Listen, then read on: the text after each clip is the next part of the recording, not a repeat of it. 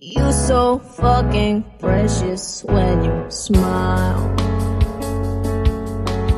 Hit it from the back and drive you wild. Girl, I lose myself up in those eyes. I just had to let you know you're mine. Hands on your body, away.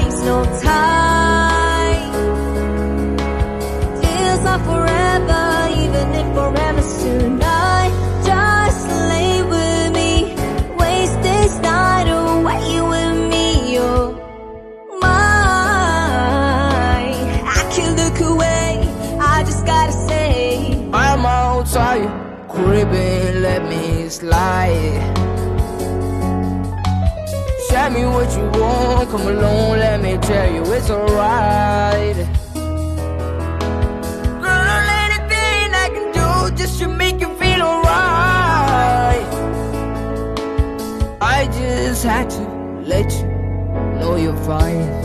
Took up a corner in my mind. Your mind made me those one for my classes online. Want all the way fine, but you keep me gasping for my life. Looking at you is like cardio, but I need you every time, baby. Know you your body, I don't wanna waste no time. Feels like forever, even if forever's tonight. Just lay with me, waste this night away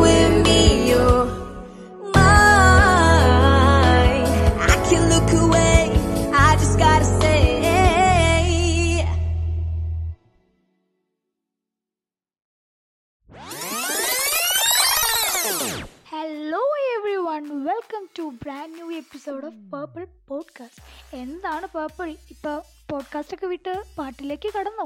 പാട്ടിലേക്കൊന്നും കടന്നിട്ടില്ല. ഇതൊരു musical episode ആയതുകൊണ്ട് ആദ്യം തന്നെ എന്റെ തൊള്ളപ്പാടൊന്നും ഇല്ലാതെ നല്ല ഒരു പാട്ടൊക്കെ കേട്ട് കാമായിട്ട് ചില്ലായിട്ട് തുടങ്ങാൻ വിചാരിച്ചു. ഈ പാട്ട് പാടിയതുണ്ടല്ലോ. ഒരു ഒരു എൻ ആർ എക്കാരോ അല്ലെങ്കിൽ ബോൺ ആൻഡ് പ്രോട്ടോപ്പൈ മുംബൈ ചെന്നൈ ഒന്നും അല്ല കേട്ടോ. ഇത് നമ്മുടെ സ്വന്തം ഹൺഡ്രഡ് പെർസെന്റേജ് മലയാളി കുട്ടിയാണ് പാട്ട് പാടിയത്. പക്ഷെ കേട്ട് കഴിഞ്ഞാൽ അത് തോന്നില്ല അല്ലെ? അത്രയ്ക്ക് അടിപൊളിയാണ് പ്രൊണൗൺസിയേഷൻ ഈ പുള്ളിക്കാരിനെ പറ്റി പറയുകയാണെങ്കിൽ ഈ പുള്ളിക്കാരിയുടെ പേരാണ് അതിഥി നായർ എൻ. പുള്ളി പുള്ളിക്കാരി എന്നൊന്നും വിളിക്കാനൊന്നും പറ്റില്ല കേട്ടോ. ആൾ ഭയങ്കര ഒരു റെസ്പെക്റ്റഡ് പൊസിഷനിൽ നിൽക്കുന്ന ആളാണ്. വേൾഡ് റെക്കോർഡുണ്ട് ഇന്ത്യൻ റെക്കോർഡുണ്ട് അങ്ങനെ പലതും ഉണ്ട്. പോരാത്തതിന് നമ്മുടെ സ്വന്തം ടൊവിനോ സാറുടെ പുതിയ ഇറങ്ങാൻ പോകുന്ന കിലോമീറ്റേഴ്സ് ആൻഡ് കിലോമീറ്റേഴ്സ് എന്ന ഫിലിമിൽ ഒരു സോങ് ചെയ്യുന്നത് നമ്മുടെ സ്വന്തം അതിഥിയാണ്. അപ്പോൾ ആ അതിഥിയാണ് ഇന്ന് നമ്മുടെ ഇന്റർവ്യൂവിൽ അതിഥിയായിട്ട് വരുന്നത്. അപ്പോൾ അധികം വളച്ചു നീട്ടാതെ നമുക്ക് അതിഥിയിലേക്ക് അതിഥിയോട് തന്നെ ചോദിക്കാം. Hello Athithi how are you I am all good how are you I am fine corona days ഒക്കെ എങ്ങനെ പോകുന്നു? കൊറോണ ടൈംസ് ആക്ച്വലി ഇവിടെ എന്റെ ഫ്രണ്ട്സ് എല്ലാരും പറയുന്നത് അവർക്ക് ബോർ അടിക്കുന്നു പക്ഷെ എനിക്ക് മാത്രം ബോർ അടിക്കുന്നില്ല. എനിക്കിവിടെ സമയം ഒട്ടും കിട്ടുന്നില്ല ആക്ച്വലി സമയം കിട്ടുന്നില്ലാന്നോ? ഫ്രണ്ട്സ് മാത്രല്ല ഞാനും അതന്നെ പറഞ്ഞു. എനിക്ക് ബോറടിച്ച് ഞാൻ മടുത്തു ശരിക്കും. അല്ല അമ്മ നല്ല അടുക്കള പണിയൊക്കെ ചെയ്യിപ്പിക്കുന്നുണ്ടോ? കിട്ടിയ ചാൻസിന് ആ ഇടയ്ക്കിടയ്ക്ക് തേപ്പിക്കും അമ്മയെ അധികം ഡിസ്റ്റർബ് ചെയ്യില്ല. അമ്മ പറയും ഞാൻ എന്റെ മീൻസ് എനിക്ക് കംപ്ലീറ്റ് മ്യൂസിക്കും റാപ്പിംഗിന്റെ പണികളൊക്കെ കാരണം ഓക്കെ ഓക്കെ. അത് പൊക്കോട്ടേന്നല്ലേ എന്ത് കേട്ടില്ല. അല്ല റാപ്പിംഗ് ഒക്കെ ആയിട്ട് അങ്ങനെ അങ്ങ് പൊക്കോട്ടെ എന്ന് പറഞ്ഞിട്ടുണ്ടാവൂലേ അമ്മ? ആ. ഇല്ല ഇടയ്ക്കിടയ്ക്ക് ഭയങ്കര അത്യാവശ്യം ഉണ്ടെങ്കിൽ വിളിക്കും ഹെൽപ്പ് ചെയ്യാൻ. മാത്രം വിളിക്കുന്നു ആ അതിന് ടൈമൊന്നും ആയിട്ടില്ലല്ലോ. ഇനി കൊറേ ടൈം ഉണ്ടല്ലോ. ഈ കടുക്കളപ്പണി. തിങ്സിനൊക്കെ അതെ. അപ്പൊ നമുക്ക് ഞാനിവിടെ നമുക്ക് രണ്ട് ടൈപ്പ് ക്വസ്റ്റ്യൻസ് ആണുള്ളത് അപ്പൊ ഫസ്റ്റ് റൗണ്ട് എന്ന് വെച്ചാൽ സീരിയസ് ക്വസ്റ്റ്യൻസ് റൗണ്ടും രണ്ടാമത്തെ സില്ലി ക്വസ്റ്റ്യൻസ് റൗണ്ടും അപ്പൊ ആദ്യം ആദ്യം നമുക്ക് എന്തായാലും കുറച്ച് സീരിയസ് ആയിട്ടുള്ള കുറച്ച് കാര്യങ്ങൾ ഡിസ്കസ് ചെയ്യാം. അപ്പൊ നമ്മൾ സ്റ്റാർട്ട് ചെയ്യാണ് കേട്ടോ. ഓക്കെ അപ്പൊ അതിഥിയെ പറ്റി ഞാൻ ആക്ച്വലി ഈ ഓഡിയൻസിനോട് നല്ലൊരു ഇൻട്രോ കൊടുത്തിട്ടുണ്ട്. എന്നാലും അതിഥിനോട് ഒരു സെൽഫ് ഇൻട്രോ പറയാൻ പറഞ്ഞാൽ എങ്ങനെയായിരിക്കും അതിഥി പറയാൻ പോണത്? ഞാൻ എന്റെ പേര് അദിതി നായർ എന്നെ അല്ലാതെ വെളിയിൽ എല്ലാരും വിളിക്കുന്ന റാക്കിഡ് എന്നാണ്. ഓക്കെ മീൻസ് റാപ്പർ അല്ലായിരുന്നു ആക്ച്വലി. ഞാനൊരു സിംഗർ ആയിരുന്നു. അമ്മ പറഞ്ഞു I started singing like humming at the age of one and half God then അത് കഴിഞ്ഞിട്ട് പിന്നെ ഒരു അഞ്ചു വയസ്സായപ്പോ അമ്മ പറഞ്ഞു എന്നെ കർണാട്ടിക് മ്യൂസിക്കിലേക്ക് വിടാന്ന്. അങ്ങനെ കർണാട്ടിക് മ്യൂസിക് പഠിക്കാൻ വേണ്ടി വിട്ടു. പക്ഷേ ഞാൻ ഈ കൊച്ചു പിള്ളേർക്ക് അത്ര കർണാട്ടിക് ഒന്നും പിടിക്കില്ലല്ലോ ഞാൻ അങ്ങനത്തെ ഒരു കുട്ടിയായിരുന്നു. മീൻസ് ഇങ്ങനെ. ആക്റ്റീവ് ഓടിച്ചാടിയൊക്കെ നടക്കും. കർണാട്ടിക് ഒക്കെ ഇങ്ങനെ കുറച്ച് ഒരു നാടൻ വൈബുള്ള പിള്ളേർക്ക് പറഞ്ഞിട്ടുള്ള കാര്യല്ലേ?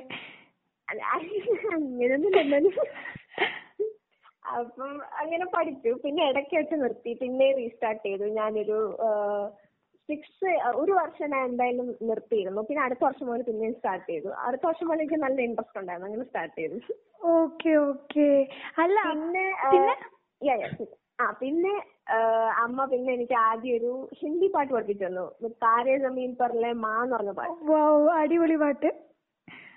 അത് അങ്ങനെ പാടി അങ്ങനെ സെറ്റായിരുന്നു അപ്പം കഴിഞ്ഞപ്പോ അമ്മ ഇംഗ്ലീഷ് പഠിപ്പിച്ചു തരാൻ പറഞ്ഞു വെസ്റ്റേണിലേക്ക് ഈ ടോപ്പ് ഓഫ് ദി വേൾഡ് എന്ന പാട്ടിന്റെ പേര് കാർപ്പന്റേഴ്സിന്റെ അത് കഴിഞ്ഞപ്പോ എനിക്ക് വെസ്റ്റേണിലേക്ക് ഭയങ്കര ഇൻട്രസ്റ്റ് വന്നു. ഭയങ്കര ഞാൻ എപ്പോഴും ഈ റേഡിയോയിലെ ഈ സാറ്റർഡേ നൈറ്റ് പ്രോഗ്രാംസ് കാണും. അതിങ്ങനെ കേട്ടോണ്ടിരിക്കും. രാത്രിയാകുമ്പോ അങ്ങനെ എനിക്ക് ഭയങ്കര ഇൻട്രസ്റ്റ് കയറി വെസ്റ്റേണിലേക്ക് കൂടുതൽ ഫോക്കസ് ചെയ്തു. പിന്നെ ഞാൻ എല്ലാ ലാംഗ്വേജസും പാടും. അങ്ങനെ ഇങ്ങനെ ഒന്നൊന്നായിട്ടല്ല മീൻസ് എല്ലാ ലാംഗ്വേജസും പാടും. മ്യൂസിക്കിന് അങ്ങനെ ലാംഗ്വേജ് ഇല്ലല്ലോ അല്ലേ? എന്ത് വേണമെങ്കിൽ പാടാം. അത് പിന്നെ ഞാൻ ഒരു ആറ് വയസ്സായപ്പോഴാണ് കമ്പോസിങ് തുടങ്ങി ഓൺ കമ്പോസിഷൻ വയസ്സുള്ളപ്പോ ഓൺ കമ്പോസിഷൻ ഞാൻ കെ ബി സി ഡി പാടിക്കൊണ്ട് നടക്കുന്ന ടൈമായിരുന്നു തോന്നുന്നുണ്ട്. ആറ് വയസ്സായപ്പോ. എനിക്ക് അപ്പോഴാണ് മര്യാദയ്ക്ക് അറിയില്ലായിരുന്നു. അങ്ങനെ ആറ് വയസ്സിൽ ഞാൻ ഇങ്ങനെ പോയംസും സ്റ്റോറീസ് ഒക്കെ എഴുതുമായിരുന്നു. ഞാനിപ്പം സ്റ്റോറീസ് എഴുതിയിട്ടുണ്ട്. പബ്ലിഷ് ചെയ്യാൻ വേണ്ടി നിൽക്കുകയാണ് ഈ കൊറോണ കാലം കഴിഞ്ഞിട്ടൊന്ന് പബ്ലിഷ് നിക്കുവാണ് അല്ലേ? എന്നാലും എന്നാലും ഒരു സ്പെഷ്യൽ ടൈം ആണ് ഞാൻ. എനിക്ക് പലതും പ്രൊഡക്റ്റീവ് ആയിട്ടുള്ളത് ചെയ്യാൻ പറ്റി. അതെ അതെ അതെ. ശരിയാണ്. പ്രൊഡക്റ്റീവ് ആയിട്ട് കുറെ കാര്യം ഇപ്പൊ ചുമ്മാ വീട്ടിൽ കുത്തിരിക്കുമ്പോ ചെയ്യാം. ആണ്. അപ്പം പിന്നെ അങ്ങനെ ചെയ്തു. പിന്നൊരു പിന്നെ ഒരു എനിക്ക് റാപ്പിലേക്ക് ഇൻട്രസ്റ്റ് വന്ന ഒരു പതിനൊന്ന് വയസ്സായപ്പോഴാണ്. ഞാൻ റാപ്പ് കേട്ടിട്ടുണ്ട്. പക്ഷെ എന്നാലും എനിക്ക് അത്ര ഒരു ക്യാറ്റ്നസ് തോന്നിയിട്ടില്ല. പിന്നെ ഒരു പതിനൊന്ന് വയസ്സായപ്പോഴാണ് എനിക്ക് ഭയങ്കര ഒരു ഇൻട്രസ്റ്റ് ആയിരുന്നു എനിക്ക് മിനാജും എമിനും ഖാഡി ബീന്റെ അവരൊക്കെ കേട്ടപ്പോൾ എനിക്ക് മീൻസ് ഒന്ന് തലയ്ക്ക് പിടിച്ചു. അതെ ഒന്ന് റാപ്പൊക്കെ പാടിയാ കൊള്ളാന്നൊക്കെ തോന്നിയില്ലേ? അതെ അതെ. അവസാനം ഞാൻ പതിനൊന്ന് വയസ്സായപ്പം റാപ്പിംഗ് തുടങ്ങി. പിന്നെ അപ്പം മുതൽ ഞാൻ ഇട്ട പേരാ. ഒരു പന്ത്രണ്ട് വയസ്സായപ്പോഴാണ് ഞാൻ റാപ്കിഡ് എന്നുള്ള ഒരു പേരിട്ടത്. അത് ആക്ച്വലി ഒരു എന്റെ മ്യൂസിക് വീഡിയോ ഷൂട്ടിന് വന്നൊരു ചേട്ടൻ വാട്സാപ്പിൽ നമ്മളിങ്ങനെ കോൺവെർസേഷൻ ചെയ്തുകൊണ്ടിരിക്കുന്ന സമയത്തൂടെ ആ റാപ് കിഡ് എന്ന് പറഞ്ഞ സ്റ്റാറ്റസിന്റെ പേര് ഇങ്ങനെ ഇട്ടു. അപ്പൊ ഞാൻ ഏഹ് ആ പേര് കൊള്ളാലോ. കൊള്ളാലോ. എന്നാ പിന്നെ അടിച്ചു മാറ്റിയേക്കാന്നല്ലേ? അപ്പൊ അങ്ങനെ ഇട്ടു. ആ ശരി റാപ്പിഡ്. അപ്പം ചേട്ടനാണ് കണ്ടുപിടിച്ചത്. ആ ചേട്ടന് അറിയോ എന്തോ ഇതുവരെയായിട്ടും പക്ഷെ ഞാൻ ഇതിന് പറയാം. അതെ അതെ. എന്തായാലും അടിപൊളി പേരാണ് കേട്ടോ. ഇപ്പൊ ഞാൻ തന്നെ എന്റെ പോഡ്കാസ്റ്റ് പേരിടാൻ വേണ്ടിട്ട് എന്തോരം കഷ്ടപ്പെട്ടു അറിയോ? എനിക്ക് ഈ പേരിടൽ സത്യം പറഞ്ഞാൽ ഭയങ്കര ബുദ്ധിമുട്ടുള്ള ഒരു വി- ഒരു സംഭവമാണ്. അതൊന്ന് ഇടാൻ തുടങ്ങിയാലേ അറിയുള്ളൂ. എന്തൊക്കെയാണ് അതിന്റെ പ്രശ്നങ്ങൾ? ഭയങ്കര സീനാണ് ശരിക്കും. ഓക്കേ അപ്പൊ സെക്കൻഡ് ക്വസ്റ്റ്യനിലേക്ക് കടക്കട്ടെ? ആ.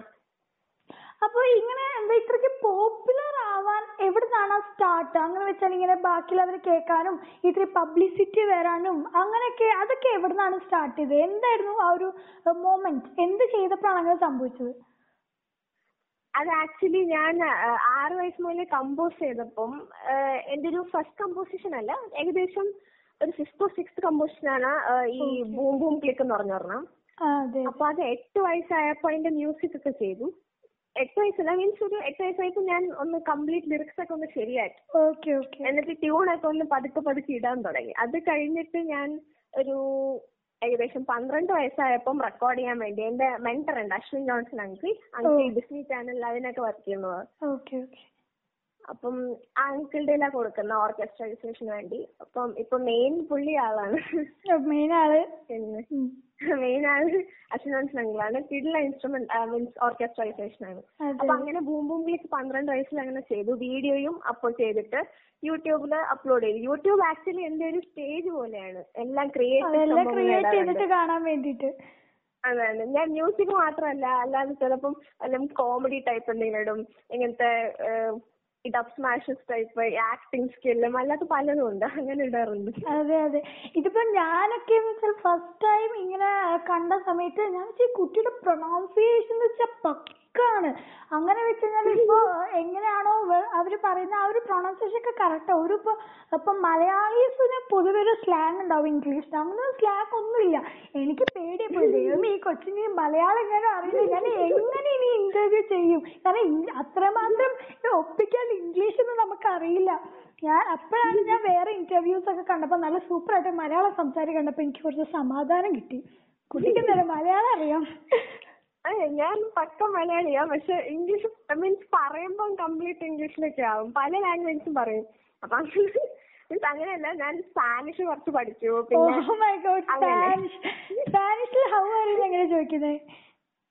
ശരി ഇപ്പൊ മാത്രം ഒന്നും ചോദിക്കില്ല എല്ലാം മറന്നുപോയി അതല്ല റാൻഡം ആയിട്ട് എന്തെങ്കിലും ചോദിച്ചിട്ടേ നമുക്കൊന്നും പറയാൻ പറ്റില്ല. ലേലുവല്ലോ ലേലുവല്ലോ അതെ, അങ്ങനെ കിട്ടുന്നു. അതെ. അപ്പൊ ഇനി നെക്സ്റ്റ് ക്വസ്റ്റ്യൻ എന്താന്ന് വെച്ചാൽ ഇപ്പൊ നമുക്കറിയാം. ഇപ്പൊ യൂട്യൂബിലാണെങ്കിലും ഇപ്പൊ മലയാളി റാപ്പേഴ്സ് ആയിട്ടുള്ള തിരുമാലി ഫെജോ അപ്പൊ ഇവരൊക്കെ എന്താ ആ അടക്കി ഭരിച്ചുകൊണ്ടിരിക്കുകയാണ് യൂട്യൂബ് ഒക്കെ തകർത്ത് അടുക്കിക്കൊണ്ടിരിക്കാണ്. ഒരുപാട് ഇപ്പൊ അതെ അതെ ഭയങ്കര ഇതാണ്. അപ്പൊ അവരെന്താന്ന് വെച്ചാൽ എന്താ ഇപ്പൊ കുട്ടീനെ കുട്ടീന്റെ അത്ര ഒരു ഇന്റർനാഷണൽ ലെവലൊന്നും അല്ല. ഇതുപോലെ റെക്കോർഡ്സ് ഇല്ല. അങ്ങനെ ഒന്നുമില്ല. അപ്പൊ ഇങ്ങനെ ഒരു എന്താ പറയാ ഇങ്ങനെ ഒരു സിറ്റുവേഷൻ ഞാൻ കമ്പയർ ചെയ്യാന്ന് വിചാരിക്കരുത്. ഇങ്ങനെ ഒരു സിറ്റുവേഷനിൽ ഇപ്പൊ ഇപ്പൊ അവർക്ക് കിട്ടുന്ന ഒരു ഒരു എന്താ പറയാ ഒരു ഫെയിമോ ഇല്ലെങ്കിൽ ഒരു ഒരു ഇതോ ഒന്നും അച്ചയ്ക്ക് കിട്ടുന്നില്ല. അങ്ങനെ വെച്ചാൽ യു റിയലി ഡിസേർവ് ഇറ്റ് കാരണം അത്രയ്ക്ക് ചെറിയൊരു ഏജിൽ ഇത്രയും വലിയ ഞാൻ ശരിക്കും എല്ലാ പാട്ടും കേട്ടിട്ടുണ്ട്. അടിപൊളിയാണ്. ശരിക്കും ഭയങ്കര എനിക്ക് ഇഷ്ടപ്പെട്ടു. പക്ഷെ എന്തുകൊണ്ട് ഇവർ എന്താ പറയാ ബാക്കിയുള്ള ആൾക്കാരത് അറിയുന്നില്ല എന്ന് എനിക്ക് പലപ്പോഴും തോന്നിയിട്ടുണ്ട്. എന്തുകൊണ്ടാണ് അങ്ങനെ ഒരു ഒരു സംഭവം നടന്നത് എന്നാണ് തോന്നുന്നത്? എന്തുകൊണ്ടാണ് ഇങ്ങനെ ഒരു ഒരു പബ്ലിസിറ്റി ഇഷ്യൂ വന്നത് എന്നാണ് തോന്നുന്നത്? ആസ് യുവർ പേഴ്സണൽ ഒപ്പീനിയൻ അത് എല്ലാവർക്കും ഇപ്പം ഒരേ ഇൻട്രസ്റ്റ് കാണണമെന്നില്ല. ഇപ്പം ഒരാൾക്ക്. ഇപ്പൊ റാപ്പ് ഇഷ്ടമായിരിക്കും വേറെ ആൾക്ക് റോക്ക് അങ്ങനത്തെ സംഭവങ്ങളായിരിക്കും. എനിക്ക് ആക്ച്വലി റോക്കിൽ അത്ര ഒരു ഇതില്ല.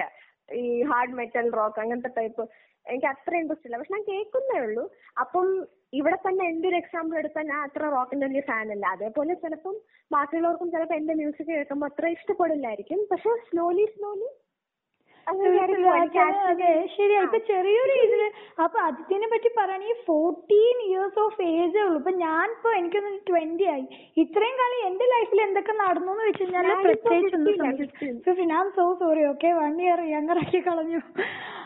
ഓക്കെ അപ്പൊ എന്റെ ലൈഫിലെന്ന് വെച്ചാൽ ഒന്നും സംഭവിച്ചിട്ടില്ല. അപ്പൊ ഇപ്പൊ ഇത്രയും ചെറിയൊരു ഏജിൽ ഭയങ്കര ഒരു ഒരു ബ്ലൂമിങ് അല്ലെങ്കിൽ ഒരു ബഡ്ഡിങ് സൂപ്പർ സ്റ്റാർ എന്നൊക്കെ വേണമെങ്കിൽ പറയാം.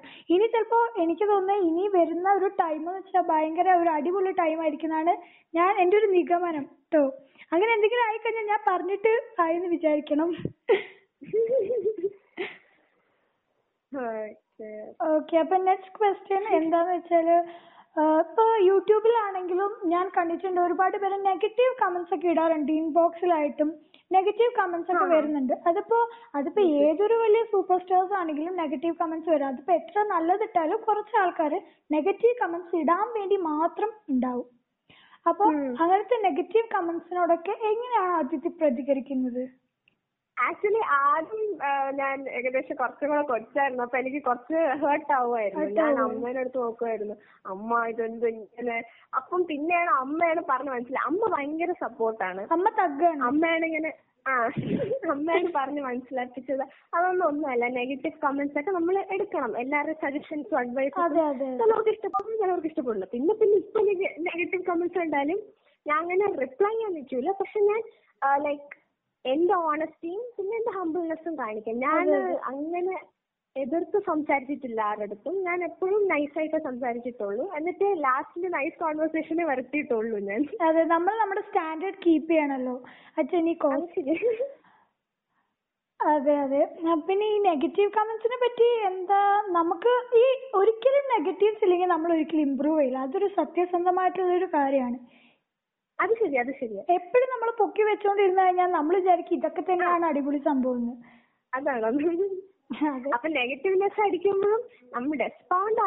അതെ. അപ്പൊ ഒന്ന് എടുക്കണം. നമ്മൾ അവരെന്താ ഉദ്ദേശിച്ചത് അതൊന്ന് നമ്മൾ അറിയണം. അതെ അതെ അതെ. എന്നിട്ട് മനസ്സിലാക്കണം. ചിലപ്പോ അവർ പറഞ്ഞ ശരിയായിരിക്കാം. നമ്മൾ അതും കൂടെ ഒന്ന് വെച്ചിട്ട് നോക്കണം. അപ്പൊ അല്ലാതെ അത് കഴിഞ്ഞൊന്ന് ഡെ- ഡെ- ചില ചിലവരൊക്കെ ഡിപ്രഷനിലായി പോകും ചിലത് അങ്ങനെയൊക്കെ കാണുമ്പോ അതെ, പക്ഷെ അങ്ങനെ എടുത്തിട്ട് കാര്യമില്ല. നമ്മൾ എല്ലാവരുടെയും പോയിന്റ് ഓഫ് വ്യൂൽ തിങ്ക് ചെയ്ത് പോണം. കാരണം പബ്ലിക്കിലേക്ക് പോകുമ്പോൾ പബ്ലിക്കിന് പല വ്യൂസും കാണും. അപ്പൊ അതെല്ലാവരുടെയും അങ്ങനെ എടുത്തങ്ങ് പോകും അതെ ഓക്കെ അപ്പോ നെക്സ്റ്റ് ക്വസ്റ്റ്യൻ ഇപ്പൊ ഞാൻ ഇൻസ്റ്റഗ്രാം പേജ് നോക്കിയ ടൈമിൽ അതിലൊരു ഫിലിമിന്റെ ഒക്കെ ഒരു പൂജ പോലത്തെ ഒരു സ്റ്റേജ് ഒക്കെ ഞാൻ കണ്ടായിരുന്നു. അപ്പൊ കിലോമീറ്റേഴ്സ് ആൻഡ് കിലോമീറ്റേഴ്സ് അല്ലേ? അപ്പൊ എന്താണ് ആ സംഭവം എന്താണ് ശരിക്കും? ആക്ച്വലി എന്റെ ഫസ്റ്റ് ഫിലിമിൽ ഞാൻ പ്ലേ ബാക്ക് സിംഗിങ് ചെയ്യുന്നത് കിലോമീറ്റേഴ്സും കിലോമീറ്റേഴ്സ്. അതും ടൊവിനോടെ ഫിലിം ഞാൻ വരെ പൊളി പൊളി പൊളി. അത് ഒരു ഭയങ്കര സംഭവമായിരിക്കില്ലേ ഭയങ്കര എക്സൈറ്റ്മെന്റ് ആയിരിക്കുമല്ലോ ആ ഭയങ്കര എക്സൈറ്റ്മെന്റ് ആയി. എക്സൈറ്റഡ് ആയിപ്പോയി. ആക്ച്വലി ഞാൻ മാജിക് പ്ലാനറ്റ് അന്ന് എന്റെ മാനേജറിനോട് മാനേജർ പൂനെ എന്നാണ് എന്റെ ആർട്ടിസ്റ്റ് മാനേജർ ഓക്കെ ഓക്കെ അപ്പം ഞാനും ആർട്ടിസ്റ്റ് മാനേജറും കൂടെ ആക്ച്വലി മാജിക് പ്ലാനറ്റിൽ വെറുതെ ചേട്ടൻ ഇങ്ങനെ കാണിക്കാൻ വേണ്ടി കൊണ്ടുപോയതായിരുന്നു. ട്രിവാൻഡ്രം ആദ്യമായിട്ട് വന്നായിരുന്നു പുള്ളി. അപ്പൊ അങ്ങനെ കാണിക്കാൻ വേണ്ടി കൊണ്ടുപോയതാ. ആ സമയത്ത് നമ്മൾ ഇറങ്ങുന്ന ഒരു ടൈം ആയപ്പം ഒരു ലൈക് സിക്സ് തേർട്ടി അല്ല ഫൈവ് തേർട്ടി എന്തോ സമയമായപ്പം സൂരജ് എസ് കുറുപ്പ് മറ്റേ കമ്പോസറിൽ നിന്ന് കോൾ വന്നു മ്യൂസിക് കമ്പോസർ ഓക്കെ. അപ്പം ആക്ച്വലി ചേട്ടൻ ഇടയ്ക്കിടയ്ക്ക് വിളിക്കാറുള്ളൂ. അതും ഇങ്ങനത്തെ റെക്കോർഡിങ്സിലും പിന്നെ അല്ലാതെ ഹൗ ആർ യു അങ്ങനത്തെ ടൈപ്പ് ഓഫ് കോൺവെർസേഷൻസിന് അപ്പം എടുത്ത് അപ്പൊ അമ്മയുടെ അടുത്ത് പറഞ്ഞ ഒരു റെക്കോർഡിംഗ് ഉണ്ട്. നാളെ എറണാകുളത്ത് വരണം. മീൻസ് ഒരു മോർണിംഗ് ടൈമിന് ലൈക് കുറച്ച് സമയം എടുക്കുള്ളൂ. അപ്പം വേഗം വരാൻ നോക്ക്. അപ്പൊ അമ്മ ഇങ്ങനെ അയ്യയ്യോ എങ്ങനെ പോകും? അപ്പം മാജിക് ചെയ്തു. തുള്ളാനായിരിക്കില്ലോ തോന്നിട്ടുണ്ടാവാ സന്തോഷം കൊണ്ട് അത് എക്സൈറ്റ്മെന്റിൽ ആക്ച്വലി അമ്മ എക്സൈറ്റഡ് ആയിപ്പോയി. മീൻസ് മൂവിന്ന് കൂടെ പറഞ്ഞു അതും ടൊവിനോ. പിന്നെ ചേട്ടൻ പറഞ്ഞു ടൊവിനോ ചേട്ടന്റെ മൂവിയാണ്. അമ്മേ ടൊവിനോ. അതെ ഭയങ്കര ഫാനാണോ? ടോവിനോ സാറിന്റെ ഫാനാണോ? ആ ഞാൻ വലിയ ഫാൻ തന്നെയാണ്. ഞാൻ ആദ്യമായിട്ട് കണ്ടപ്പോ തന്നെ ഒന്ന് അയ്യോ എന്റെ കയ്യൊക്കെ കൊടുത്ത് തണുത്ത് വന്നു. പിന്നെ പിന്നെ കുഴപ്പമില്ല. പിന്നെ നമ്മൾ ചേട്ടൻ ഇങ്ങോട്ട് സംസാരിക്കാൻ വന്നപ്പോഴും അമ്മേ. ഭയങ്കര ഭയങ്കര അവസ്ഥയായിരിക്കും അല്ലേ? ആ ഭയങ്കര പിന്നെ പോകുന്ന സമയമൊക്കെ സംസാരിച്ചിട്ടില്ല ചേട്ടൻ പോകുന്ന സമയത്ത് ഈ എന്താണ് സ്റ്റേജിൽ നമുക്ക് ഇവിടെ ഇതുണ്ടായിരുന്നു പ്രൊമോഷൻ സംഭവം. Music promotion mall of ട്രാവൻകൂറിൽ. Okay okay. അപ്പം ആ സമയത്ത് ചേട്ടൻ ഇങ്ങോട്ട് വന്നിട്ട് ഞാൻ അതിഥിയുടെ വീഡിയോസ് ഒക്കെ കണ്ടിട്ടുണ്ടോന്ന് പറഞ്ഞപ്പോ അമ്മേ മതി, എനിക്ക് മതി. എനിക്ക് കേട്ടപ്പോഴും മതി. അതെ അതെ. അങ്ങനെ ഇരിക്കും അപ്പൊ ഈ കിലോമീറ്റേഴ്സ് ആൻഡ് കിലോമീറ്റേഴ്സിലെ മ്യൂസിക് ചെയ്യുന്നത് ഫുൾ ചെയ്യുന്നത് ആണോ? അല്ല ഞാൻ ഒരു മെയിൻ മ്യൂസിക്കാ പാടിയിട്ടുള്ളത് അതും ഇംഗ്ലീഷിലെ റാപ്പും മെലഡിയും കൂടെ ചേർന്നതാണ്. ഓ ഓ റാപ്പും മെലഡിയും കൂടെ ചേർന്നത് അല്ലേ? ആ. ഓക്കേ അപ്പൊ ആരാണ് അതിഥിയുടെ ഇൻസ്പിറേഷൻ ചോദിക്കണ്ടല്ലോ. എനിക്ക് തോന്നുന്നു അമ്മ തന്നെയായിരിക്കും ഇൻസ്പിറേഷൻ എന്നാ കാരണം ആ അമ്മ തന്നെയാണ് ഇൻസ്പിറേഷൻ ആ. അമ്മയാണ് ഉയിർ ലെ? അല്ലല്ല തന്നെയാ മീൻസ് എനിക്ക് ആദ്യം ഞാൻ ഇങ്ങനെ പെർഫോമൻസ് വീഡിയോസ് ആണ്. ഞാൻ ആക്ച്വലി പെർഫോമറും കൂടെയാണ്. അതെ അതെ. അത് ഞാൻ ഏഹ് ആദ്യം എനിക്കൊരു ഇൻസ്പിറേഷൻ കിട്ടിയത് അമ്മയുടെ തന്നെയാ. പിന്നെ ഞാൻ വീഡിയോസ് കാണാൻ തുടങ്ങിയപ്പോ മൈക്കിൾ ജാക്സന്റെ ഒക്കെ ആ പെർഫോമൻസ് ഭയങ്കര ഒരു ആക്ടീവ് ആ ഒരു പോകുന്നത്. ആ അത് ഞാനും സ്റ്റേജിൽ ഇങ്ങനെ വെച്ചിട്ടുണ്ട്. ഞാൻ ഒരിക്കലും സ്റ്റേജിൽ തളരാറില്ല. അതെ നമ്മൾ പിന്നെ സ്റ്റേജ് കണ്ടാ തുള്ളലാ. അങ്ങ് അങ്ങ് ഇറങ്ങിക്കോണം ഒന്നും നോക്കേണ്ട ആവശ്യമില്ലാന്ന്. അങ്ങനെ പിന്നെ മൈക്ക് കിട്ടിയാൽ ഞാൻ പിന്നെ വേറെ ആർക്കും കൊടുക്കില്ല. അങ്ങനത്തെ ഒരു അവസ്ഥയാണ്. അങ്ങനെ മൈക്കിൾ ജാക്സന്റേത് പിന്നെ- വർത്താനം പറയാൻ തുടങ്ങിയ പിന്നെ ഞാൻ ആരും വർത്താനം പറയാനൊന്നും സമ്മതിക്കില്ല. എനിക്ക് എന്നെ വർത്താനം പറയണം. പിന്നെ മലയാളം റാപ്പ് ആ പറഞ്ഞോളൂ പറഞ്ഞോളൂ. ആ മലയാളം റാപ്പ് ഞാൻ പാടാറുണ്ട്. ആക്ച്വലി ഞാൻ അങ്ങനെ തുടങ്ങിയിട്ടില്ലായിരുന്നു മലയാളത്തിൽ. പിന്നെ ഈ ഞാൻ തിരുമാലി അവരുടെ അടുത്തൊക്കെ ഞാൻ കൊളാബറേഷന് വേണ്ടി ചോദിച്ചിട്ടുണ്ടായിരുന്നു. അപ്പൊ അവർ പറഞ്ഞു ആക്ച്വലി അവർ മലയാളം റാപ്പാണ് ഇപ്പം കൂടുതലും കേരളത്തിൽ മീൻസ് ഇങ്ങനെ കേരളത്തിന് വേണ്ടി പൊക്കാൻ വേണ്ടി അങ്ങനെ മലയാളം റാപ്പിലാണ് ഫോക്കസ് ചെയ്യുന്നത്. നമുക്ക് സൂൺ ഫ്യൂച്ചറിൽ കൊളാബറേറ്റ് ചെയ്യാം. അപ്പൊ ഞാൻ വെച്ചു ഞാൻ എന്താ മലയാളത്തിൽ പാടത്തെ? മലയാളത്തിൽ റാപ്പ് ചെയ്യാത്ത? അങ്ങനെ ഞാൻ ഇംഗ്ലീഷിൽ നിന്ന് കുറച്ചൊന്ന് മലയാളത്തിലേക്ക് ഷിഫ്റ്റ് ചെയ്തപ്പം എന്റെ ഫ്രണ്ട്സിനും പിന്നെ അല്ലാതെ കുറെ പേർക്കും ഇഷ്ടപ്പെട്ടു. അപ്പൊ ഞാൻ വിചാരിച്ചു എന്നാ മലയാളത്തിലും കൂടെ ഫോക്കസ് ചെയ്യാം. ഞാൻ ഹിന്ദി ഇംഗ്ലീഷ് മലയാളത്തിൽ ഇപ്പൊ റാപ്പ് ചെയ്യാറുണ്ട്. അല്ലെങ്കിൽ ഇപ്പൊ കർണാട്ടിക് ഒക്കെ പഠിച്ചത് ഇപ്പൊ കുറച്ച് പേര് ഇങ്ങനെ കർണാട്ടിക്കും മറ്റേതുമായിട്ട് ഇങ്ങനെ എന്താ മിക്സ് മിക്സ് ചെയ്ത് ചെയ്യാറില്ല? അങ്ങനെ എന്തെങ്കിലും ട്രൈ ചെയ്തൂടെ? ആ അങ്ങനെ ട്രൈ ചെയ്യുന്നുണ്ട് അപ്പൊ ഞാൻ ഇടയ്ക്ക് വെച്ചിട്ട് ഒരു ബ്ലാക്ക് പാന്തറിന്റെ തീമായിട്ടുള്ള ഒരു വൺ മിനിറ്റ് റാപ്പ് ഇറക്കി. അതിനകത്ത് മറ്റേ ടക്ക് ജിം ടക്ക് ജിം അതൊക്കെ ഇട്ടങ്ങ് അതെ. പാടി. ആ അതും നല്ല വ്യൂ ഉണ്ടായിരുന്നു. ഇനി അടുത്തത് കുറെ കൊളാബറേഷൻസിന് ഇങ്ങനെ വെയിറ്റ് ചെയ്ത് നിൽക്കുകയാണ് പല. ആർട്ടിസ്റ്റുകളായിട്ട് കൊളാബറേറ്റ് ചെയ്യുന്നുണ്ട് ഇനി. അപ്പം അതിന് എക്സൈറ്റഡ് ഞാൻ ഞാനപ്പോ ലിറിക്സ് ഒക്കെ ഇങ്ങനെ എഴുതിക്കൊണ്ടിരിക്കുകയായിരുന്നു. നല്ല കാര്യമാണ് കേട്ടോ. പിന്നെ ഏറ്റവും ഫേവറേറ്റ് മലയാളം റാപ്പർ ആരാണ്? ഫേവറേറ്റ് എന്റെ ഇപ്പോഴത്തെ favourite Malayalam Malayalam rapper actually Thirumali Rax Radiant അവരൊക്കെ. ഓക്കെ ഓക്കെ എനിക്ക് റാക്സിന്റെ റാപ്പ് ഭയങ്കര ഇഷ്ടമാണ്. ആ വേർഡ്സ്. റാക്സ് എഴുതുന്ന ലിറിക്സിന്റെ പവർ ഭയങ്കരമാണ്. അതെ ഒരു റാപ്പർ എന്ന് പറയുമ്പോൾ അയാൾ നല്ലൊരു എഴുത്തുകാരനായിരിക്കണം നല്ലൊരു സോഷ്യലിസ്റ്റ് ആയിരിക്കണം. അതിൽ അതിലും കൂടുതൽ നന്നായിട്ട് പാടണം നല്ല മ്യൂസിക് ആയിരിക്കണം. പിന്നെ വീഡിയോ ഇപ്പൊ നന്നായിട്ട് നോക്കുന്നുണ്ടല്ലോ ഒരു വീഡിയോ നോക്കുന്നുണ്ട് അതിൽ അനിമേഷൻസ് നോക്കുന്നുണ്ട്. അപ്പൊ ചുമ്മാ ചെറിയൊരു ടാസ്ക് അല്ല ഈ റാപ്പിംഗ് വെച്ചിട്ടുണ്ടെങ്കിൽ ഒരുപാട് എന്താ ടൈം എടുത്തും അവരുടെ ഡെഡിക്കേഷൻ കൊണ്ട് ചെയ്യുന്ന കാര്യങ്ങളാണ്. അത് ടൈം എടുക്കുന്ന കാര്യം തന്നെ. നമ്മൾ മീൻസ് നമുക്ക് ഇങ്ങനെ റൈമിംഗ് ആയിട്ട് എഴുതുമ്പോഴും നമുക്ക് ആ വാക്കുകൾ അറിഞ്ഞ് അറിഞ്ഞിരിക്കണം. ഇപ്പൊ ആ ഒരു വാക്കിന്റെ റൈമിങ് ചിലപ്പോ നമുക്ക് അറിഞ്ഞൂടായിരിക്കും അപ്പൊ നമ്മൾ രാത്രി മുഴുവൻ ഇരുന്ന് ആ ഡിക്ഷണറി ഒക്കെ തപ്പി നമ്മൾ ലൈക് റാപ്പിംഗ് വെക്കുമ്പം പുതിയ പുതിയ വാക്കുകൾ നമ്മൾ പഠിക്കും. അതെ ശരിയാണ്. അപ്പൊ അങ്ങനെ ടൈം എടുത്തന്നെ ചെയ്യും. പക്ഷെ ഞാൻ റാപ്പ് ഇപ്പൊ എഴുതുമ്പോ ആകെ ലൈക്ക് ഫൈവ് ടു ടെൻ മിനിറ്റ്സിനുള്ളിൽ ഞാൻ റാപ്പ് എഴുതി കഴിയും. എല്ലാം ഫിക്സ്ഡ് ബുക്കൊക്കെ അടച്ചിട്ട് ഞാൻ പോകും ബെസ്റ്റ് നല്ല ഞാനും ഭയങ്കര മടിച്ചാട്ടോ സീരിയസ്ലി ഇപ്പൊ പഠിക്കാനാണെങ്കിൽ എന്ത് കാര്യമാണെങ്കിൽ എനിക്ക് കൂടി പോയാൽ ഒരു അഞ്ച് മിനിറ്റ് അല്ലെങ്കിൽ പത്ത് മിനിറ്റ് ഭയങ്കര എന്താ പറയാ ഭയങ്കര ഡെഡിക്കേഷൻ ഒക്കെ കേട്ടോ. ഞാനിങ്ങനെ ഭയങ്കര ഇതാവും ഒരു റാങ്ക് അത് ഇത് എന്നൊക്കെ പറഞ്ഞിട്ട്. പിന്നെ അഞ്ച് മിനിറ്റ് കഴിഞ്ഞ് ഇങ്ങനെ മെല്ലെ ചോർന്ന് ചോർന്ന് പോകും. പിന്നെ മറ്റേ ഹാർഡ് അത് ഞാൻ ക്ലാസ് മടിച്ചില്ല. മടിച്ച ടൈപ്പ് അല്ല. ഞാൻ ഉദ്ദേശിച്ചത് ഞാൻ റാപ്പ് വേഗം എഴുതി കഴിയുന്നതാണ്. ലൈക്ക് ഫൈവ് ടു ടെൻ മിനിറ്റ്സിനുള്ളിൽ എഴുതി കഴിയും. പക്ഷെ ഭയങ്കര ഹാർഡ് വർക്കിംഗ് ആണ് ഞാൻ. അത് പക്ഷെ ഞാൻ നല്ല മടിച്ചാണ് കേട്ടോ. സോറി ഞാൻ ആളെ തെറ്റിദ്ധരിച്ചു പോയി. അങ്ങനെയൊന്നുമില്ല. ഞാൻ ഭയങ്കര സൂപ്പർ ആക്റ്റീവ് ആണ്. എപ്പോഴും ഭയങ്കര ഇങ്ങനെ ത്രില്ലിൽ നിൽക്കുന്ന ആളാണ് ഞാൻ. ത്രില്ലിൽ നിൽക്കുന്ന ആളല്ലേ? എനിക്കൊക്കെ ത്രില്ലൊക്കെ അഞ്ച് മിനിറ്റ് ഉണ്ട്. അഞ്ചിന് പിന്നെ വീണ്ടും മടി. അപ്പൊ എന്താണ് അദിത്തിന്റെ ഡ്രീം ഇല്ലെങ്കിൽ ഏഹ്, ഒരു ഫ്യൂച്ചർ പ്ലാൻ എന്നൊക്കെ പറയുകയാണെങ്കിൽ എന്തായിരിക്കും അത്? ഫ്യൂച്ചർ പ്ലാൻ എന്ന് പറയുമ്പം ഇപ്പൊ ഇനി ലെവൻത് സ്റ്റാൻഡേർഡ് തുടങ്ങാൻ പോവാണ്. ഞാൻ മിക്കവാറും കോമേഴ്സ് അല്ലെങ്കിൽ ഹ്യൂമാനിറ്റീസ് ആയിരിക്കും. ഇപ്പോഴും കൺഫ്യൂഷനിൽ തന്നെയാണ്. സയൻസ് എടുത്തു കഴിഞ്ഞാൽ എനിക്ക് മ്യൂസിക് വേസിൽ കൂടുതൽ ഫോക്കസ് ചെയ്യാൻ പറ്റില്ല സയൻസിൽ മാത്രം ഫോക്കസ് ചെയ്യേണ്ടി വരും. ഒരു. സയൻസ് വിക്ടിം എന്ന നിലയിൽ ഞാൻ അതിനെ വളരെയേറെ പ്രോത്സാഹിപ്പിക്കുന്നു.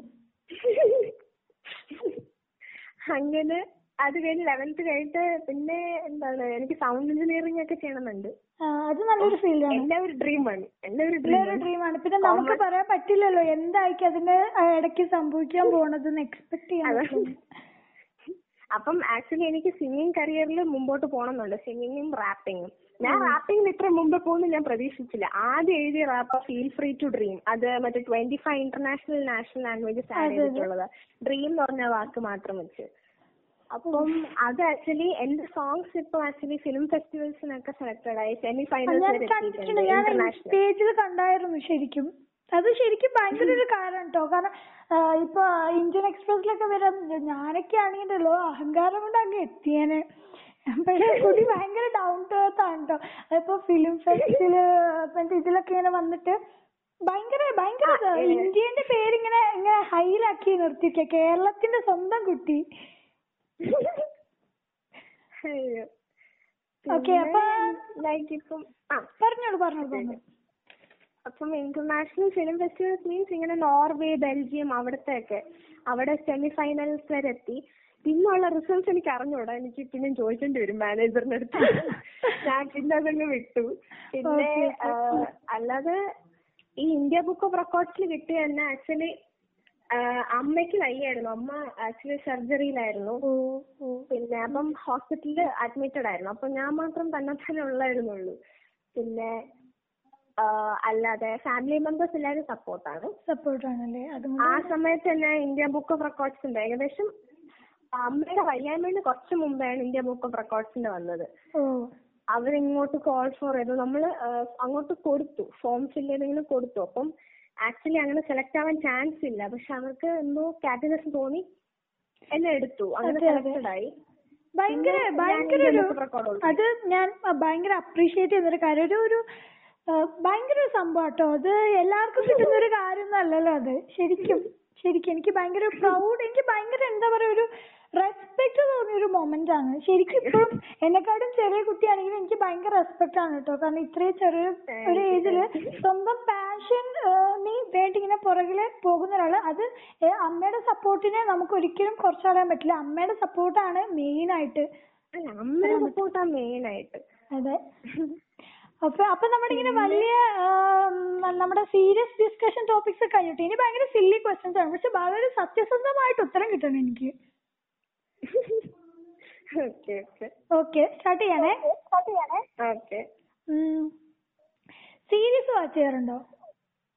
എന്താ കേട്ടില്ല? സീരീസ് സീരീസ് സീരീസ് ആ സീരീസ് ഞാൻ കാണാറുണ്ടായിരുന്നു. എനിക്ക് ആക്ച്വലി ടൈം ഒട്ടും ഇല്ലായിരുന്നു. ഈ ടെൻത്തിന്റെ സമയത്തൊക്കെ ആയപ്പം സീരീസ് കാണാം അത് കഴിഞ്ഞപ്പോ ഫ്രണ്ട്സ് ഇങ്ങനെ പറയുമായിരുന്നു അതൊക്കെ ഇപ്പോൾ കാണും കാണ് കാണ്. അതെ. അയ്യോ എനിക്ക് കാണണമെന്നുണ്ട് പക്ഷെ കാണാൻ ടൈമില്ല മ്യൂസിക്കും എല്ലാം കൂടെ കൊണ്ടുപോകുമ്പോ അത് കഴിഞ്ഞ് ഇപ്പം ലോക്ക്ഡൌണിന്റെ സമയമായപ്പോ ആദ്യം ഞാൻ കാണാൻ തുടങ്ങിയത് സ്ട്രേഞ്ചർ തിങ്സ് എനിക്ക് ഭയങ്കര ഇഷ്ടപ്പെട്ടു. അയ്യോ ഞാൻ സ്ട്രേഞ്ചർ തിങ്സ് ഫാനാണ് അപ്പൊ നമ്മൾ അങ്ങനെ കണ്ടുമുട്ടിയിരിക്കുന്നു. ഹൈഫൈ ഹൈഫൈ ഞാനാണെങ്കിൽ അടുത്ത എപ്പിസോഡിന് വേണ്ടി ഇങ്ങനെ കാത്തു കാത്തു കാത്തിരിക്കാണ് അടുത്ത. സീസണിന് വേണ്ടിട്ട് ഡിസംബറിൽ ഇറങ്ങാന്നൊക്കെ പറയുന്നുണ്ടായിരുന്നു. ആ ഡിസംബറോ നവംബറോ എപ്പഴോ.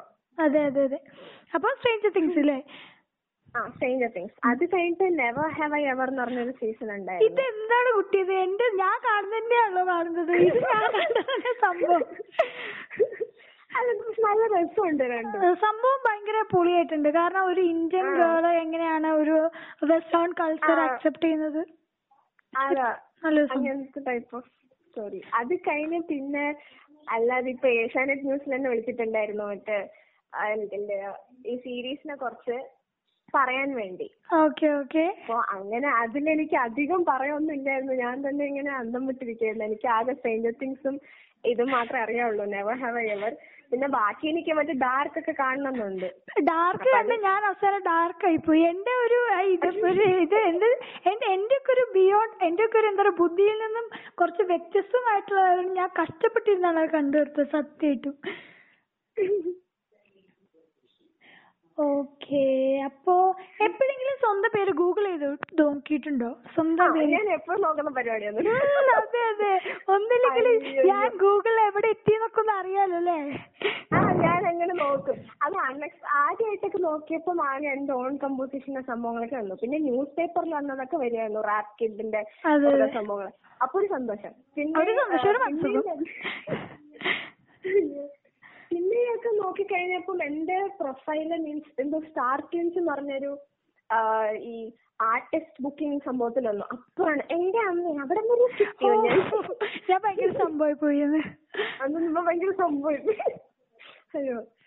പിന്നെ ഇങ്ങനെ പിന്നെ ഇപ്പൊ കൊറേ ലൈക്ക് സെർച്ചസ് വരുന്നുണ്ട് അല്ലാതെ തന്നെ. ഇപ്പൊ മറ്റേ ഗൂഗിൾ നോളജ് പാനലിൽ വരാനുള്ള ഇതിൽ നിൽക്കുകയാണ്. സ്പോട്ടിഫൈയിൽ വന്നു കഴിഞ്ഞാൽ വെരിഫൈഡ് ആർട്ടിസ്റ്റ് ഒക്കെ ആയി അപ്പൊ അങ്ങനെ ഭയങ്കര സംഭവായി. അതെ അതെ അതെ. പിന്നെ എന്താണ് ആദിത്യന്റെ വീക്ക്നെസ് എന്റെ വീക്ക്നെസ്സോ അതെ. എനിക്ക് എനിക്ക് പാറ്റേൺ ഇഷ്ടമല്ല. അത് അതൊരു വല്ലാത്ത വീക്ക്നെസ് Weakness ആണ്. പാട്ട് ഇഷ്ടമല്ല. അതെ.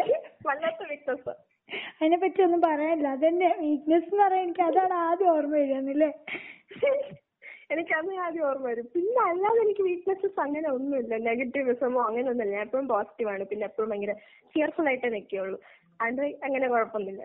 ഓക്കെ പിന്നെ ഏറ്റവും പേടിയുള്ള സാധനം എന്താ? ഏറ്റവും പേടിയുള്ള സാധനം? ഏറ്റവും പേടിയുള്ള സാധനം എന്റെ അമ്മയാണ് അമ്മ. ഞാൻ പലത് കേട്ടിട്ടുണ്ട്. ഏറ്റവും പേടിയുള്ള സാധനം പാമ്പാണ് പല്ലിയാണ് പാറ്റണ. ആദ്യമായിട്ടാണ് കേൾക്കുന്നത്. എനിക്ക് പാമ്പിന്? അത്ര പേടിയില്ല. ഓ, അതിനെക്കാട്ടും എന്റെ അമ്മേനാണ് എനിക്ക് അങ്ങനെ അങ്ങനെ. അമ്മ പറയുമ്പോ ഓ അമ്മ ഭീകരയാ തോന്നല്ലോ അല്ല അല്ല അമ്മ പാവ ഭയങ്കര എന്നെ പോലെ എന്റെ അമ്മ എന്റെ ബെസ്റ്റ് ഫ്രണ്ട് ആണ്. അതെ എനിക്ക് ദേഷ്യം പിടിച്ചുള്ള പ്രശ്നം ഒന്നും ഉള്ളൂ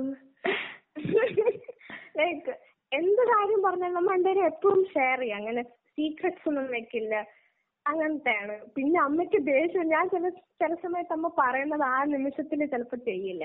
പിന്നെ രണ്ട് മൂന്ന് പ്രാവശ്യമൊക്കെ ആവുമ്പം അയ്യോ വിശ്വരൂപം കാണിച്ചു. കണ്ട് കണ്ട്. അങ്ങനെ മേടിക്കും അപ്പോ ലൈഫിൽ കിട്ടിയ കിട്ടിയതിൽ വെച്ചിട്ടുള്ള ഏറ്റവും വലിയ അപ്രീസിയേഷൻ എന്തായിരുന്നു? അപ്രീസിയേഷൻ അത് എനിക്ക് ആക്ച്വലി ആദ്യം ഞാൻ വിചാരിച്ചു കേന്ദ്ര വിദ്യാലയ നമ്മുടെ സ്കൂളിൽ കേന്ദ്ര വിദ്യാലയ സംഘടനത്തിൽ നാഷണൽ ലെവലിൽ എനിക്ക് ആക്ച്വലി സെക്കൻഡ് കിട്ടി ഗേൾസിൽ ഫസ്റ്റും. ലൈക് ഞാൻ ഒരു ഡാനിഷ് ഫോക്ക് സോങ്ങാ പാടിയിരുന്നത്. Okay okay. അപ്പൊ അതിൽ അപ്പം ആ സമയത്ത് അത് ഭയങ്കര വലിയൊരു സംഭവമായിരുന്നു. പിന്നെ അത് കഴിഞ്ഞപ്പം ഇന്ത്യ ബുക്ക് ഓഫ് റെക്കോർഡ്സിൽ വന്നു. ഓക്കെ. അപ്പം അത് ഭയങ്കര വലിയ സംഭവം. അത് കഴിഞ്ഞപ്പം വേൾഡ് റെക്കോർഡ്സിൽ ടോപ്പ് ട്വന്റി ആയിട്ട് സെലക്ടഡ് ആയി ഞാൻ. അപ്പൊ ഇതാണിപ്പം അന്ന് ആരാണ് ഫസ്റ്റ് മേടിച്ചോണ്ട് പോയ ആ ഒരു ആ ഒരാളാണ് ആരാ അത് ആരാണ് അത്? അത് ഭയങ്കര വലിയ നല്ല വോയിസ് ഉണ്ട് ആ ഒരു കുട്ടിയുടെ. ശ്രേയസ് എന്ന് പറഞ്ഞ ഒരു പേര്. എനിക്ക് ആക്ച്വലി ആ കുട്ടിയുടെ മുഖം ഓർമ്മയുണ്ട്. അവാർഡ് മേടിക്കാൻ വേണ്ടിയുള്ള സമയത്ത് ആ കുട്ടി റുബിക്സ് ക്യൂബും സോൾവ് ചെയ്തോണ്ടിരിക്കുകയായിരുന്നു നല്ല കൂളായിട്ട് ഞാൻ നഖം പിടിച്ചോണ്ടിരിക്കുകയായിരുന്നു അതെ. ഞാനൊക്കെയാണ് ഇങ്ങനെയൊക്കെ ഈശ്വര ഇനി എന്നെ വിളിക്കില്ലേ? വിളിക്കുമായിരിക്കും എന്നൊക്കെ വിചാരിച്ച് ഞാൻ അതിനോർത്ത് ടെൻഷൻ അടിച്ചേക്കും മിക്കവാറും. ഞാനാണ് ഇരിക്കുന്നത്. അപ്പൊ ഏറ്റവും ഏറ്റവും ജലസ് ആയിട്ട് തോന്നിയിട്ടുള്ള ഒരു റാപ്പർ ആരാണ്? സത്യം പറയണം എനിക്ക് അങ്ങനെ സത്യം പറയണം. തോന്നിയിട്ടില്ല. ഞാൻ എനിക്ക് അല്ല സത്യം പറയണ എനിക്ക് ജലസ്യൊന്നുമില്ല ഓ ഞാൻ പാവ. എനിക്ക് അങ്ങനൊന്നും തോന്നില്ലാന്ന്. എനിക്കങ്ങനെ തോന്നിയിട്ടില്ല. ഞാൻ വിചാരിക്കും ഓരോരുത്തർക്ക് ചിലപ്പം അവരവരുടെ ലൈക് ഫേറ്റ് കാണും. അപ്പം ഇയാളിപ്പം അത്ര വരെ എത്തും ഇയാൾ അത്ര വരെ എത്തില്ല. അങ്ങനെ ആയിരിക്കും നമ്മൾ വെറുതെ ജലസായിട്ട് കാര്യമില്ല. ഇപ്പൊ ഞാൻ എന്ത്- എനിക്ക് എന്തൊക്കെ അറിയാൻ പറ്റുന്ന അത്രയൊക്കെ ഞാൻ ചെയ്യും. അത്രയൊക്കെ എനിക്ക് കിട്ടുകയും ചെയ്യുന്നുണ്ട്. അപ്പം അതിൽ ഞാൻ ഹാപ്പി ഉള്ളൂ എനിക്ക് അതിഥിയിൽ എന്താ പറയാ അതിഥിന്റെ സോങ്സ് കഴിഞ്ഞിട്ട് എനിക്ക് ഏറ്റവും ഇഷ്ടപ്പെട്ട ഒരു കാര്യം എന്താണെന്ന് അറിയാം എന്ത്? ഗസ് ചെയ്തോ ഗസ് ചെയ്തോക്ക്. എന്തായിരിക്കും എനിക്ക് ആ ഡിംപിൾസ് ആ ഡിംപിൾസ് ഭയങ്കര ക്യൂട്ടാ എവിടെ പോയാലും ഇങ്ങനെ ചിരിച്ച് കാണുന്ന ഡിംപിൾസ് ഭയങ്കര ക്യൂട്ടാട്ടോ ശരിക്കും ഒരു താങ്ക്സ് ഒക്കെ പറയാം. ഒരു താങ്ക്സ് ഒക്കെ പറഞ്ഞോ? അയ്യോ thank you thank you okay അപ്പൊ അതിഥി അപ്പം പിന്നെ ഭയങ്കര അടിപൊളി ഒരു ടോക്കായിരുന്നു അതിഥിയായിട്ട്. ഭയങ്കര ഡൗൺ ടു എർത്ത് ആണ് കേട്ടോ ഇങ്ങനെ തന്നെ മുന്നോട്ട് പോട്ടെ. ഇനിയും നല്ല നല്ല ഓപ്പർച്യൂണിറ്റീസും കൊളാബ്സും ഒക്കെ വരട്ടെ എന്ന് ഞാൻ വിഷ് ചെയ്യുന്നു. Thank you thanks a lot okay അപ്പൊ thank you so much thank you for interviewing me okay okay bye bye അപ്പോൾ ബാക്ക് ടു പർപ്പിൾ അതിഥിയെ നിങ്ങൾക്ക് എല്ലാവർക്കും ഭയങ്കര ഇഷ്ടമായെന്ന് വിചാരിക്കുന്നു. എനിക്ക് ഭയ പേഴ്സണലി ഒരുപാട് ഇഷ്ടപ്പെട്ട ഒരു കുട്ടിയായി അതിഥി. ഭയങ്കര ഡൗൺ ടു എർത്താണ് പറയാതിരിക്കാൻ വയ്യ.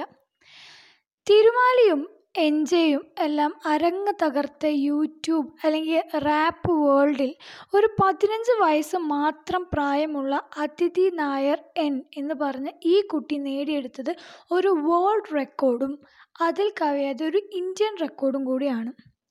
അപ്പോൾ ഇതിൽ നിന്ന് നമുക്ക് എന്താണ് മനസ്സിലാവുന്നത്? ഈ കേൾക്കുന്ന ഭൂരിഭാഗം ആൾക്കാരും പതിനഞ്ച് വയസ്സിന് മുകളിലുള്ള ആൾക്കാരാണ് എനിക്ക് ഹൺഡ്രഡ് പെർസെന്റേജ് ഉറപ്പുണ്ട്.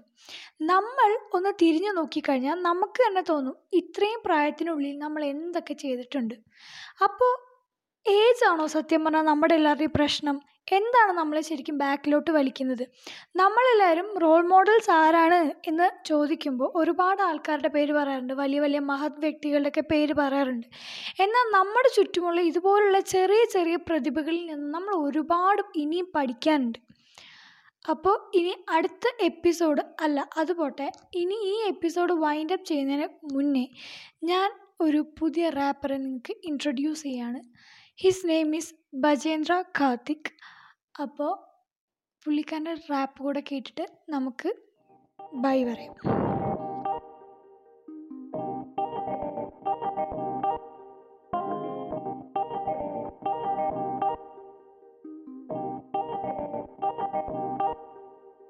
പലരും പറഞ്ഞു നീ അടിപിടി അടിക്കടി എവിടെയും അടങ്ങ് നീ അടങ്ങ്. പടക്കണ ചുവടിലും അറിയണം ഈ മനസ്സിന്റെ നിലവറയിൽ ഞാനില്ലേ ഞാൻ അടിപിടി നോക്കുമ്പോ ആ പെടക്കണ കണ്ണില്ലേ? നീ കളവുകൾ പറയുമ്പോൾ അതിലുടയണ നെഞ്ചില്ലേ? ചങ്ക് പറിച്ചു തന്നപ്പോ നീ പന്തു കളിച്ചില്ലേ?